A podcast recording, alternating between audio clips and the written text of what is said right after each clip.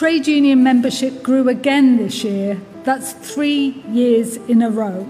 More women and men standing together for a fair deal for working people. Amidst the coronavirus crisis, the number of people becoming members of a union has skyrocketed. Unison reported 65,000 new members since the start of the year, and in the last six months, 50,000 people have joined the National Education Union. The Trades Union Congress worked with the Chancellor to create the furlough scheme, and teaching unions were partly responsible for the government U turn over face masks in schools. There are huge levels of fear and insecurity, and it's no surprise really that uh, individuals want to seek protection support, advice and guidance, and unions are often the organisations they turn to. So, it certainly seems like union influence has had a boost as they fight against redundancies and for the health and safety of their members. But what about outside of the workplace?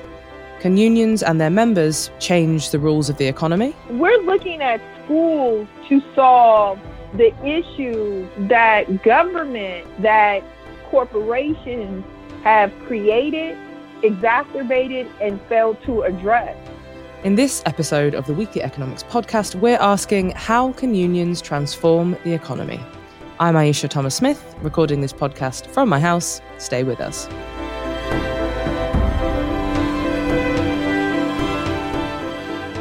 So, this week, I'm really excited to be joined down the line by two New Economics Foundation alumni members. First, Alice Martin, who's currently Labour Specialist at a shareholder advisory firm and one of the authors of Unions Renewed Building Power in an Age of Finance. Hi, Alice. Hello.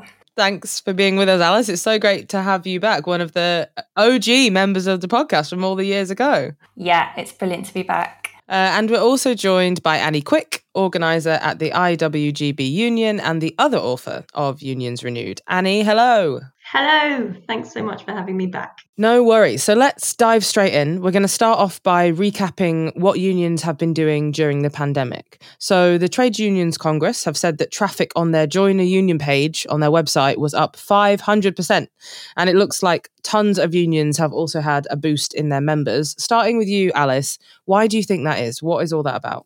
So, I think that the pandemic has really revealed to all of us how important it is to have a form of, of mutual aid in our lives. So, a lot of us have been doing this kind of outside of work in our local areas. We've had WhatsApp groups supporting each other through the pandemic to buy shopping, etc. But also in our workplaces, I think we've all really realised the importance of getting together with your colleagues and actually sharing stories about your fears, your concerns, how you're being treated, and then taking action in response to that. So, you know, unions are the vehicle to do this and they exist in our workplaces. They have done for years and years and years. And it's fantastic that now more people are discovering that and, and getting really active in their unions. And I think something that's really become apparent during the pandemic is the kind of the importance of, of having uh, online organising as well as offline. And I don't actually think that's a bad thing. So lots of union branch meetings have been forced to move online. And um, there are now union branches operating via Zoom. Um, and there have been ma- membership gains from that because unions have actually been able to access workforces that they couldn't previously. In hotels, for example, uh, it was really difficult for unions to actually gain physical access to the premises of hotel chains because those managers didn't want them in there. And there's really low levels of representation of, of union membership in hotels. We're in the whole hospitality sector, actually. So only around 3% of people are, are in a union. Whereas now, with kind of digital organizing, more of those workers can get in touch with their colleagues and share their stories and, and become part of their union. I think there's also been a, a kind of increased awareness within companies by the kind of executives of, of, those companies of the importance of listening to their workers. And so in my day job, I talk to corporate executives on a weekly basis in, in major companies. So the, the kind of companies that we all know of, Amazon, Uber, supermarkets, but also some of the companies that most of us will have never heard of. So food factories and some of the companies that sit behind our care homes. And what I've found in, in those conversations is that executives are now having to really acknowledge the important role that unions have been playing to keep people safe, to keep the virus out of that workplace. And I think there's a kind of new um, a new bit of leverage potentially there for unions in, in that kind of companies are having to recognize their role and also the shareholders in those companies are having to recognize that role. And, and I've been in situations where shareholders, so the kind of, you know, the owners of these companies, the investors, are asking to speak directly to members of the workforce to hear what's actually going on in the workplace. They're not satisfied with just listening to management. And I, I think that's a big kind of leap and it, it could be a, a watershed moment for unions but there's a lot of work to be done to kind of turn this increased awareness and increased activity into you know significant increased membership and power Mm, it certainly seems like a big shift. Just before we uh, come over to to Annie on this, I just wanted to ask a quick follow up. So I mentioned in the intro that there's been some key moments over the past six months where unions have really successfully influenced government policy. Alice, could you just tell us a little bit about uh, how that's worked? How influential have unions actually been in what's happened since the pandemic hit? Yeah, so um, TUC, the kind of confederation of most of our big unions here in the UK, were directly involved in designing the furlough scheme. So they, you know, went to government in the early stages of the pandemic and said, "Hey, we need something to prevent masses of redundancies happening in these early stages." You need a model. Here's some ideas, and they really helped to shape that. And they they made sure it was announced quickly to avoid that kind of early wave of redundancies where possible. Um, and I think that kind of involvement at the level of government, at the level of politics, is, is something that we've not seen for a long time for the trade union movement. So historically, uh, in the kind of post-war period, unions, you know, had had a major seat at the table in terms of deciding how the economy was run, uh, shaping up policies, intervening in the labour market. And really, since the 1980s, that role has gone away, and there have been various restrictions put on trade unions, making it more difficult for them to have that kind of influence, and, and then kind of a change in political and governmental direction as well, away from being interested in working with unions. So it is really significant that the union movement have played this role at a kind of political level. I think there are concerns from within the movement that that was only uh, momentary and that they're not going to be listened to as we kind of build out of the crisis. But hopefully that's not the case. Okay, okay, fingers crossed, but it sounds good. So, coming back to the present day, Annie, you've written about something we've talked about on the podcast before called bargaining for the common good. So, could you tell us a little bit more about what that is and where it comes from? Yeah, so um, bargaining for the common good, the name is actually literally just the name of a network of unions and organizations sort of started up in the US. But one of the things about bargaining for the common good that I think it makes it particularly relevant for the kind of economic moment that we're in um, is that it really breaks down those boundaries between work and then other areas of our economic lives. So it's really rejecting that idea that unions are these very kind of narrow organizations that are focused just on workplaces and workplace grievances. And it sees unions as sort of broad organizations that are advocating and are organizations of the working class for working class interests. And I should say, by working class, what, what I really mean there is any of us who live off our labour primarily rather than making profits off assets. And so this kind of bargaining for the common good approach, um, this sort of broad approach isn't new. It's been a really strong thread throughout sort of radical progressive unionism, phrases like social movement unionism, whole worker organising, those kind of things. That's what they're sort of getting at a lot of the time but it's kind of got, I think, a new energy and a new excitement. So, uh, some examples, particularly from the US, lots of you will have heard of the Chicago teachers' strike that happened in 2019. Um, one of the things about that strike is that they weren't just bargaining for workplace conditions to improve, although that was important. They were also bargaining for a load of other really important stuff, to not just to them, but also to the students um, and the communities that they served. So, for example, they won sanctuary for undocumented migrants while on school property. Um, and they even included a demand for affordable housing. Now, that didn't go through eventually, but it really represents how big they were willing to stretch those bargaining demands. Um, so that's the really famous one. But there's loads of others that don't get as much airtime. So, teachers in Minnesota, they're demanding, again, as part of their actual contract negotiations. This isn't like a campaign on the side. This is literally part of what they're striking for. They're demanding that the Minnesota district stop all business and all dealings with any bank that is um, foreclosing on families with school aged children. In the US, you've also got bank workers through organizations like the Committee for Better Banks who are refusing to sell predatory loans, um, particularly those loans which sort of target Black communities uh, and impoverishing those communities. So, in lots of ways, this is unions refusing refusing to be put in a box and really expanding out to all of those different areas of the economy that, particularly through financialization and uh, sort of financialized capitalism, all those different areas of the economy that are affecting and impoverishing uh, working class people.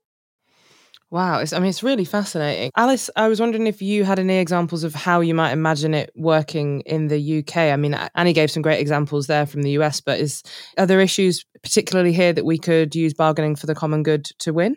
Yeah, Definitely. And I think there's already activity among UK unions in, in trying to think creatively about some of this stuff and do these types of campaigns. And as Annie said, there's a long history of this kind of community organising within trade unions. Um, I think one sector that is kind of ripe for this type of organising is care. And, and I mean, kind of that, that, care is an expanded sector there to include social care, so care homes, um, but also childcare, nurseries, and also other types of care as well, foster care, where we're seeing across this kind of sector a really sort of potent example of the privatization of the kind of gains to be had in that sector and then a socialization of the risks. And what I mean by that is there are lots of private companies operating in care sectors. So many of our care homes are owned by private equity companies, which is a, a really kind of opaque model of ownership that means you don't really know who owns shares in that company. And a lot of the profits of those companies are kind of being sucked out to their shareholders going abroad, often without, you know, proper tax treatment. And the reason I, I, kind of flag it as an example and, and I think it's, it's an opportunity is because despite all of this, despite this kind of offshoring of, of the profits of, of this sector, the actual work of the sector is a real social good. So, caring for our communities is something that we need to do here at home, physically in our communities. It's not something that can be physically offshored, it's not something that can be automated. And care workers, as we've seen during the crisis, are kind of essential workers with such connections to the communities that they're serving. Um, so, that it's an example, I think, where unions could really build those links across communities involving the care workers, involving the care recipients and their families even the local authorities in the in the local area, to build these kind of broad campaigns uh, to kick some of those opaque owners out of the sector really, and, and to take some of that power back towards the workers and, and the care users. Okay, I want to circle back to the other ways in which bargaining for the common good could be used here. I mean, it certainly sounds like there's lots of amazing opportunities. But before we do that, let's broaden out a little bit um, and talk about this idea of financialization that you've kind of both been referencing. So, you write in your book that four decades of financialization has changed the rules that govern the economy. Annie, could you just give us a quick explainer of what financialization is or what it means in the sense that you've used it and how it's affected our economy? Yeah, so financialization is really just the trend towards a kind of increased size and influence of finance on our economy and our lives. So, um, when you say finance, you think of things like currency trading, stock market trading, banking, uh, insurance, real estate, that kind of thing. But I think it's it's really important to note that finance and financialization isn't something that happens sort of over there in these other bits of the economy. It's deeply enmeshed in all parts of our daily lives. So financialization means that many of us now are living on debt as much as on the wages that we make, and that could be student debt, housing debt, payday loans. Uh, it also means that many of us are paying more in rent because of the inflated assets like houses.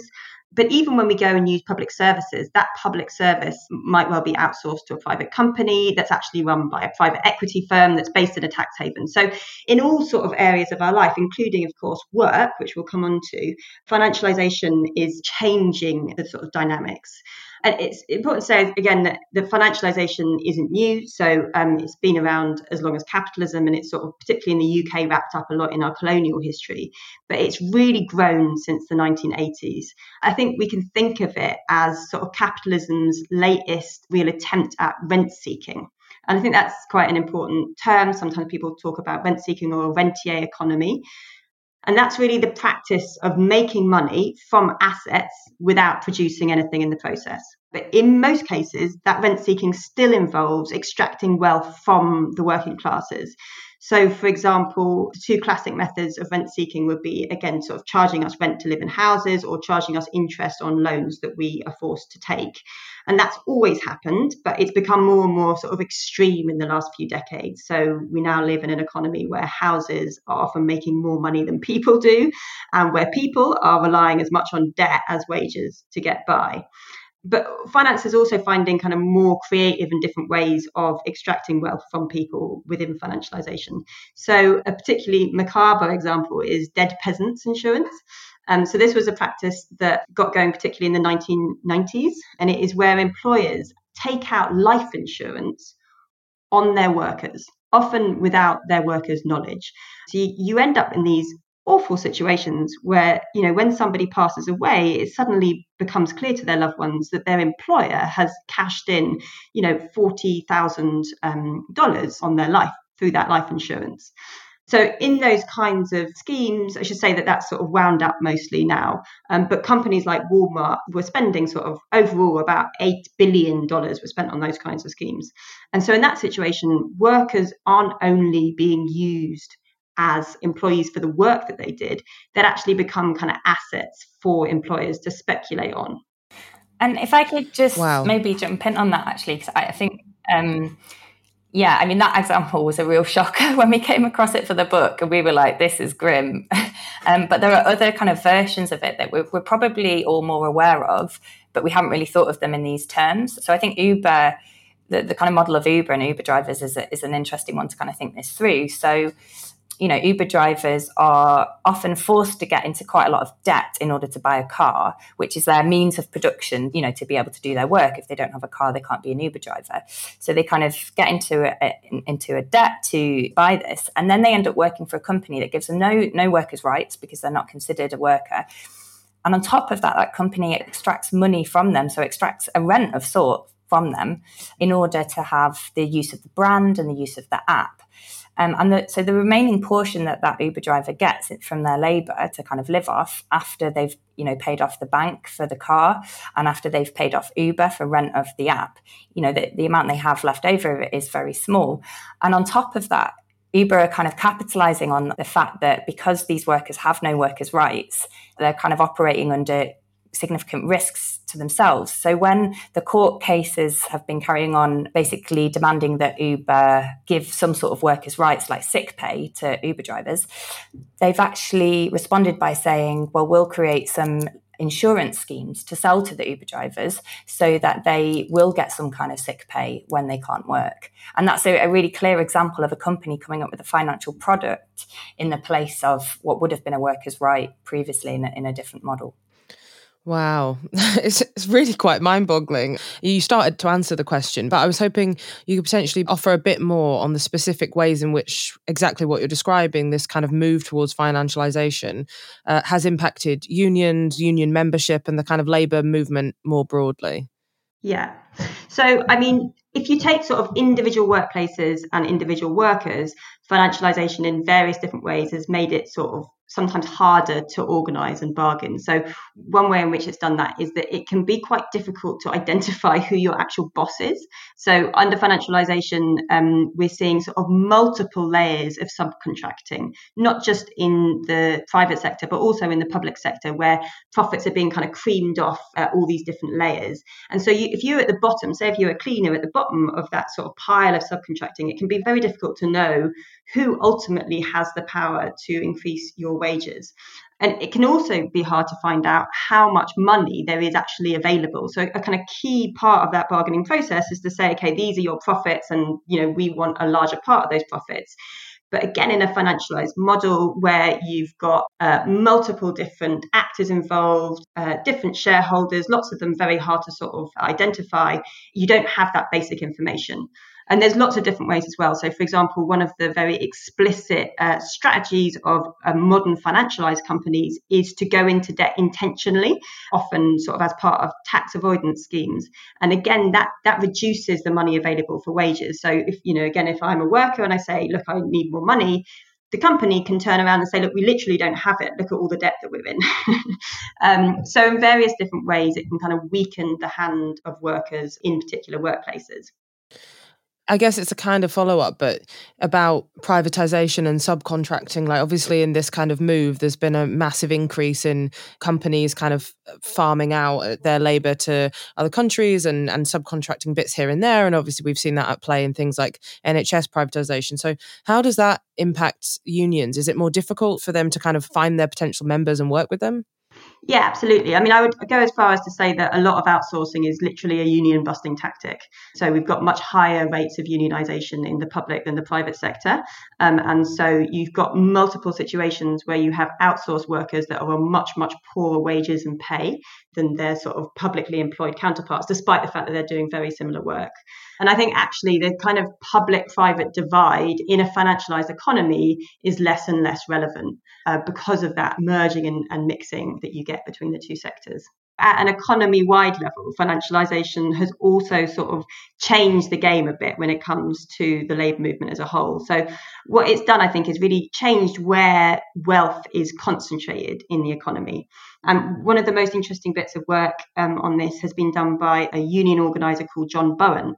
And what he identified was that, as a rule, not in every single case, but as a rule, workers tend to be concentrated in sectors of the economy that generate quite small profits. So sectors like retail, care, and education, um, including yeah areas of public sector where there are, you know isn't any profits as such because they're public sector. And then if you look at areas of the economy that are very high profit, so the areas that are really creating large amounts of wealth and fueling those kind of runaway inequality at the top, those are in sectors that often have relatively few employees. So um, sectors like finance, insurance, real estate, if you look at the size of those sectors compared to the number of people that they employ, it's much, much lower. And actually, the, the implications of that are quite big if you think about it. So, what it means is that even if we did a really, really good job of organizing and increasing the wages in those low profit areas of the economy, we might still be missing out on a lot of the sort of big wealth that occurs in sort of a modern financialized capitalism. Mm, okay, this makes sense. So, the last question I had in this particular area then was around what specific areas of the economy are kind of outside the influence of the labour movement, if any. I mean, I know you've mentioned that there's higher rates of uh, union membership in the public sector, etc. But are there whole areas of the of the economy where the labour movement just doesn't really get a look in? So, w- one of the things that um, I think we need to think about is almost all of the areas of the economy where there's big amounts of wealth being created require people to cooperate at some level, but it's just that they're not always as workers. So, crucially, if you look at debt, at the kind of all the sort of banking and payday loans and all that stuff around debt, sure, there might not be loads and loads of workers employed in those sectors, although there are some, and the Committee of Better Banks is doing some really interesting work with that. But they still require millions of people every day to be willing to pay interest on the loans that they take. So if we can incorporate unionization in other aspects of the economy, like debt and like rent, then we can expand the ways in which we are organizing against finance and against capital. So it's almost like at any point in the economy where um, capital is extracting value from people, that is also a potential site of leverage that we can organize around. Mm, so that's where groups like the London Renters Union and other tenants associations come in, I guess. Um, it's all making sense. All right, so we've talked about bargaining for the common good a little bit already, but just to come back to you, Alice. So, as I mentioned before, is bargaining for the common good the main way that unions can change the rules of the economy, or are there other ways as well that they might start to do that? Um, I think it's I think it's a really important way of kind of building up a big bargaining unit. So a bargaining unit is what you might think of as being, you know, the, the, people you and your colleagues that you get together in order to make demands on your manager. If you can kind of expand that bargaining unit out into your community or even involving shareholders, putting on pressure on shareholders to do something for your campaign, then I think that yes, that, that's a really effective means and will be important um, at the moment, given the amount of kind of financialized sectors that, that we're kind of facing and that are crumbling during the crisis. But I think there are other areas of the economy that unions certainly can play an important role. And I think part of that is actually about being quite visionary about what work looks like, what work could be like um, in the future. And I think this is something that unions have a really strong history in. Um, so, something we talk about in the book is shorter working week campaigns and the kind of history of the trade union movement in reducing our hours in work. And I think that building more campaigns in this area is something that we're, we're probably going to see again building out of the crisis because part of the role that, that unions can play is giving people a sense of the kind of life quality and job quality that they can have. Um, and we're hearing at the moment about this kind of trade off that we're going to have to face between numbers of jobs in the economy and then the quality of jobs in the economy. And I think shortening the working week is a way that you don't have to do that trade off so we can have good jobs shared across a greater number of people. Yeah, so you mention in the book that debt laden firms are collapsing and then workers are organising to determine what comes next. So is that an example of what you mean, or are there other more specific things there? Yeah, so um, a kind of whole area that we cover in the book is this idea that the main way of cutting rent seeking off at its source is to actually democratize the ownership of a company. So people can only kind of suck profits out of a company if it's a privatized or a financialized firm. But if that company is owned by its workers um, or by the state, then you don't have that model of rent seeking. So we kind of explore the role of, of unions in actually bringing more ownership into public and worker hands. And you can think of that at a very kind of micro level, so individual firms where there might be a potential for a worker buyout. And we, we cover an example of a nursery chain actually in Australia that collapsed a few years ago. It was their biggest nursery chain and it collapsed because it had gotten into so much debt it just had to close its doors and the government had to pump it with loads of money to keep those doors open temporarily and we talk about the fact that if workers had had the opportunity to organize and if unions had been more active in that sector that could have been a really crucial moment to take ownership properly into democratic hands, whether that was through a combination of cooperative ownership models and also state ownership. Um, but unfortunately, because there wasn't that organization and, and kind of union membership within the sector, uh, what happened was that kind of moment was missed and, and, and the sector is now better. There are more non-profit nurseries there, but it wasn't a moment to kind of bring a greater amount of kind of worker control into the sector, which we think is, is an important thing to try and achieve. I think it's a difficult time now to be talking about worker ownership because the economy is in the state that it's in, and, and, we really don't know what the next stages of the pandemic and, and the economic crisis are going to be. So I think talking about kind of increased worker ownership, you know, it comes with risks at this time because as a worker owner, you're also taking on the kind of risk of a company failing. But I think an increased role for public ownership with greater kind of union representation in those firms, I think is definitely something we should be promoting and organising for at the moment. Mm, okay, so I'm going to come to you, Annie, for the final question, which is uh, you've outlined in this podcast and in the book some really great ways that unions and their members can intervene in the wider economy. So, what would you say are the first steps for unions who are wanting to do that, who are wanting to expand on defending working conditions to campaigning for a more democratic economy or beyond? What, what, would, what would be your top tips?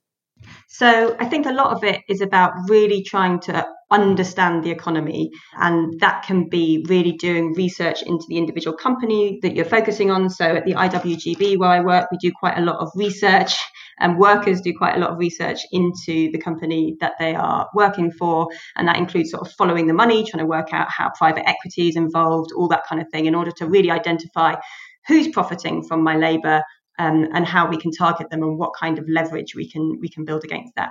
So that's a really important part. I think another thing though is to just be really bold, as I say, about um, not being kept in that sort of box around, you know, all we can think about is paying conditions. So one of the things that I think we've perhaps learned from the bargaining for the common good movement in the US is that those examples that I talked about earlier, where teachers have been bargaining for issues of um, racial and social justice literally within their contracts so in part of their contract negotiations that's not allowed. That's sort of illegal basically. And i think that um, i think that the question is not am i allowed to do this? It's the question is always do i have the power to do this so I think, you know, yes, we have to just go back to basics. We are still got very, very low union membership in this country. We've got so much work to do just doing the basic workplace and methodical relationship based organizing. Um, but as part of that, I then think we need to yeah, be big and, and be bold and be focusing on that broad democratization of the economy. Fantastic. So, so this is a, I lied, it wasn't the last question. This is a final kind of 30 seconder for both of you. In your kind of ideal democratic economy, what role would unions play? I'm going to come to you first, Alice, and then Annie, you can have the last word. So, ideal democratic economy, what are the unions doing? Uh, so I think it would be about uh, devolving power away from corporations and the state wherever possible. So unions would be very active in individual workplaces. They'd be calling the shots on kind of how that workforce was treated in terms of its pay, its working hours, its conditions. But I think moving up from there, they'd have a role to play at the level of whole sectors as well. So kind of setting standards and and you know creating sectors that work in the economy. Um, and then at the level of kind of politics and, and corporate governance, they'd be holding bosses and, and politicians to account at all levels. Um, and just to add on what Annie was saying, you know, needing to actually build up union membership, I think that is really important. But I think it's still important to mention that we do have a quarter of our workforce, roughly, who are union members at the moment. That is a lot of people. So I think we are starting from quite a strong base. And if we get more strategic about how we kind of use that membership and get active, then I think there could be some really kind of exciting times ahead. Brilliant. And Annie, same question. Yeah, so I would like to see unions being kind of the primary movement of the working classes. You don't see them as something that is um, narrow and is only just to do with work. I would like them to be something that everyone is a member of, of all working class people are members of, and that they're seen very much as the vehicle by which we achieve, you know, whatever issues of racial, environmental, economic, and social justice. You know, that that that transformation that we so desperately need. That unions are seen as the vehicle to do that. Sounds good to me. Uh, thank you both, brilliant, brilliant women, for joining me. That is sadly all we've got time for this week, but a banging way to kick off the new series. Alice Martin, uh, you first. Thanks for being with us. Where can people get a copy of you and Annie's, your and Annie's book? You and Annie's book? Who knows how to say that? Unions Renewed. Where can they go? Um, probably just go to the Polity website and then you don't have to pay Amazon fees when you're buying it. so yeah, Polity is the publisher. Um, we're going to blog about it on the NEF blog as well, so there'll be a link there. Sounds great. And if people want to hear more from you specifically, Alice, where can they go? What should they read? How can they track you down? So I'm on Twitter at, um, at Alice P Martin, and I'm there talking about holding big corporations to account on a daily basis is what, is what I'm trying to do. Um, and we're writing various bits and pieces um, for Novara, for the Tribune, um, etc., for the book as well. So we'll have some more articles coming out soon. Fantastic. And Annie Quick, big thanks to you as well. If people want to find out more about your work, where can they go? What should they read? Um, they can just follow me again on Twitter. It's just at Annie Quick. Fab. That's it for today's weekly economics podcast, but we'll be back next week. If you've enjoyed this episode, please tell someone about it. As always, you can drop us a line with your comments and questions. We're at NEF on Twitter. The Weekly Economics podcast is brought to you by the New Economics Foundation. I'm Ayeisha Thomas Smith. Stay safe.